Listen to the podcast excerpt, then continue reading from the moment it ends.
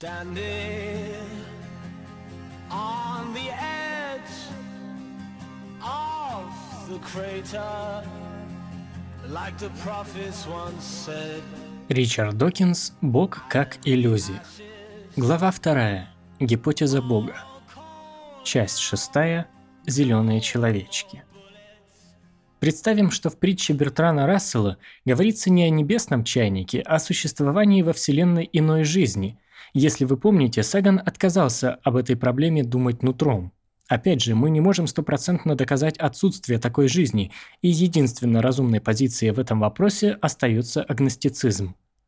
Но в данном случае нет оснований отбрасывать гипотезу в сторону как пустую. На основе имеющихся неполных данных можно провести интересную дискуссию, составить перечень доказательств, увеличивающих нашу уверенность в том или ином выводе. Если бы правительство потратило огромные средства на сооружение дорогих телескопов с единственной целью поиска небесных чайников, мы бы немедленно возмутились. Однако ни у кого не вызывают возмущения расходы в рамках программы SETI на сканирование космоса радиотелескопами в надежде обнаружить посланный разумными инопланетянами сигнал. Хочу выразить солидарность с позицией Карла Сагана, отвергающего внутреннее чутье в вопросах о существовании внеземной жизни.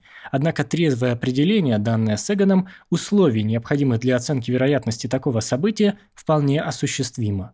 Вначале у нас в руках может оказаться всего лишь перечень неразрешенных вопросов, как в знаменитом уравнении Дрейка, которое, по словам Пола Дэвиса, есть просто совокупность вероятностей.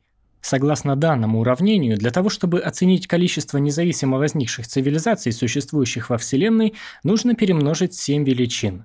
В их число входит количество звезд, количество у каждой звезды планет с похожими на земные условиями и вероятности разнообразности событий, которые я не буду здесь описывать подробно, потому что только хочу отметить, что значение всех этих величин неизвестно или оценивается с приближениями огромного порядка. Произведение такого количества неизвестных или почти неизвестных величин, предполагаемое число внеземных цивилизаций имеет такую колоссальную погрешность, что в данном вопросе представляется разумным или даже необходимым занять позицию агностицизма. Некоторые величины уравнения Дрейка сейчас уже известны точнее, чем в 1961 году, когда уравнение появилось. В то время нам была известна только наша Солнечная система с вращающимися вокруг центральной звезды планетами, включая близкие аналогичные спутниковые системы Юпитера и Сатурна. Лучшие оценки количества планетных систем во Вселенной базировались на теоретических моделях и на неформальном принципе заурядности, памяти о горьких исторических уроках Коперника, Хаббла и других.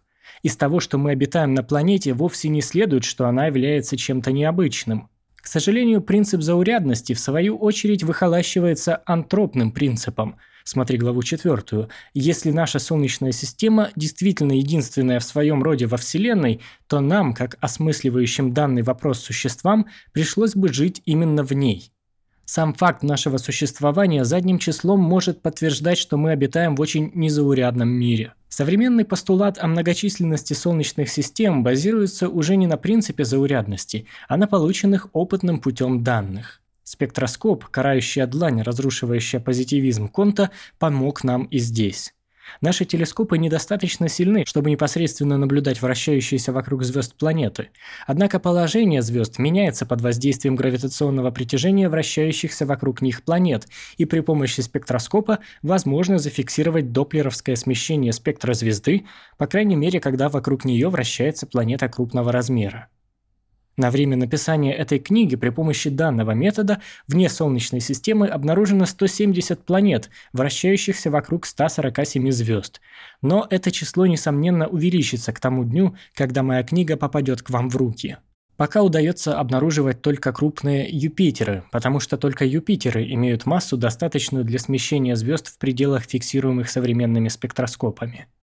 Нам удалось улучшить количественную оценку по крайней мере одной ранее таинственной величины уравнения Дрейка. Это позволяет, пусть не намного, но тем не менее реально снизить агностицизм в отношении окончательного решения уравнения. Нам по-прежнему приходится быть агностиками в вопросе существования жизни на других планетах, но уже чуть в меньшей степени, потому что нам удалось немного понизить долю невежества. Наука в состоянии понемногу разъедать агностицизм, опровергая мнение Гексли, который из кожи вон лез, чтобы обосновать непроверяемость гипотезы Бога. Я же хочу заметить, что, несмотря на вежливое невмешательство Гексли, Гулда и многих других, вопрос существования Бога не исключен принципиально и навеки из компетенции науки. Подобно вопросу о природе звезд, вопреки мнению Конта, или о присутствии жизни на вращающихся вокруг них планетах, наука в состоянии проложить на территории агностицизма, по крайней мере, вероятностные ходы. Мое определение гипотезы Бога включает термины сверхчеловеческий и сверхъестественный. Чтобы понять различия между ними, представьте, что радиотелескоп SETI вдруг обнаружил космический сигнал, бесспорно доказывающий, что мы не одни. Кстати, каким, интересно, должен быть сигнал, чтобы убедить нас в том, что он послан разумными существами? Целесообразно подойти к этому вопросу с другой стороны. Какого рода разумный сигнал должны были бы послать мы, чтобы оповестить внеземных слушателей о своем существовании? Ритмическое пульсирование не подойдет. Радиоастроном Джоселин Белл-Бернелл, впервые обнаружившая пульсары в 1967 году, была настолько поражена периодичностью их пульсирования в 1,33 секунды, что в шутку назвала ее LGM-пульсацией от Little Green Man – маленькие зеленые человечки. Позднее, в другой точке неба, она нашла еще один пульсар с иной периодичностью, и гипотеза зеленых человечков была забыта. Метрономические ритмы могут производить многие не обладающие разумом объекты: раскачивающаяся ветка, капающая вода, временные задержки в саморегулирующихся контурах обратной связи, вращающиеся небесные тела. В нашей галактике уже обнаружено больше 1000 пульсаров, и считается, что каждый из них представляет собой быстро вращающуюся нейтронную звезду, излучающую поток радиоволн, подобный лучу проблескового маяка. Трудно представить звезду, оборачивающуюся вокруг оси за считанные секунды. Вообразите, что наш день продолжается вместо 24 часов 1,33 секунды. Но почти все, что мы знаем о нейтронных звездах, поражает воображение. Суть в том, что объяснение феномена пульсаров уже получено из области обычной физики, а не космического разума. Таким образом, простыми пульсирующими сигналами объявить ожидающей Вселенной о нашем присутствии не удастся. Часто с этой целью предлагают использовать простые числа, потому что трудно вообразить чисто физический процесс, в результате которого получается ряд простых чисел. Теперь представьте, что либо обнаружив такой ряд, либо каким-нибудь другим путем, SETI получит неоспоримое доказательство наличия внеземного разума, вслед за чем, возможно, последует колоссальная передача знаний и опыта, примерно как описано в романе Хойла «Андромеда» или Карла Сагана «Контакт». Как мы на это отреагируем? Преклонение перед этим разумом будет весьма объяснимо, потому что любая способная послать сигнал на такое колоссальное расстояние цивилизации, скорее всего, значительно превосходит нашу. Даже если в момент отправки сигнала их цивилизация и не обгоняла по развитию нашу, то, приняв во внимание огромное разделяющее нас расстояние, придется заключить, что ко времени получения нами послания они обогнали нас на тысячелетия, если только раньше не вымерли, что тоже вполне возможно.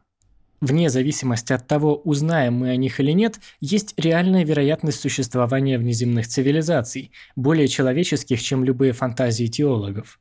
Их технические достижения могут казаться нам настолько же сверхъестественными, насколько наши собственные показались бы чудом, перенесенному в 21 век средневековому крестьянину. Представьте его реакцию на ноутбук, мобильный телефон, водородную бомбу или реактивный лайнер. Артур Кларк так сформулировал свой третий постулат: любая достаточно развитая технология неотличима от волшебства. Ставшие реальностью благодаря современным технологиям чудеса показались бы древним не менее поразительными, чем разделяющие воды Моисей или идущий по ним Иисус. Обнаруженные программой SETI инопланетяне показались бы нам богами, подобно тому, как получали божественные почести и использовали незаслуженное преклонение на всю катушку миссионеры, появлявшиеся среди народов каменного века со своим оружием, телескопами, спичками и таблицами, позволявшими предсказывать наступление затмений с точностью до секунды. Чем же тогда эти сверхразумные инопланетяне будут отличаться от богов? Почему их достижения можно назвать сверхчеловеческими, но не сверхъестественными? По очень важной причине, которая и является основной темой этой книги. Главное различие между богами и богоподобными пришельцами заключается не в их возможностях, а в их происхождении. Достаточно сложные, чтобы обладать разумом, объекты являются продуктом эволюционного процесса. Какими бы богоравными они ни показались нам при встрече, они не были такими с самого начала.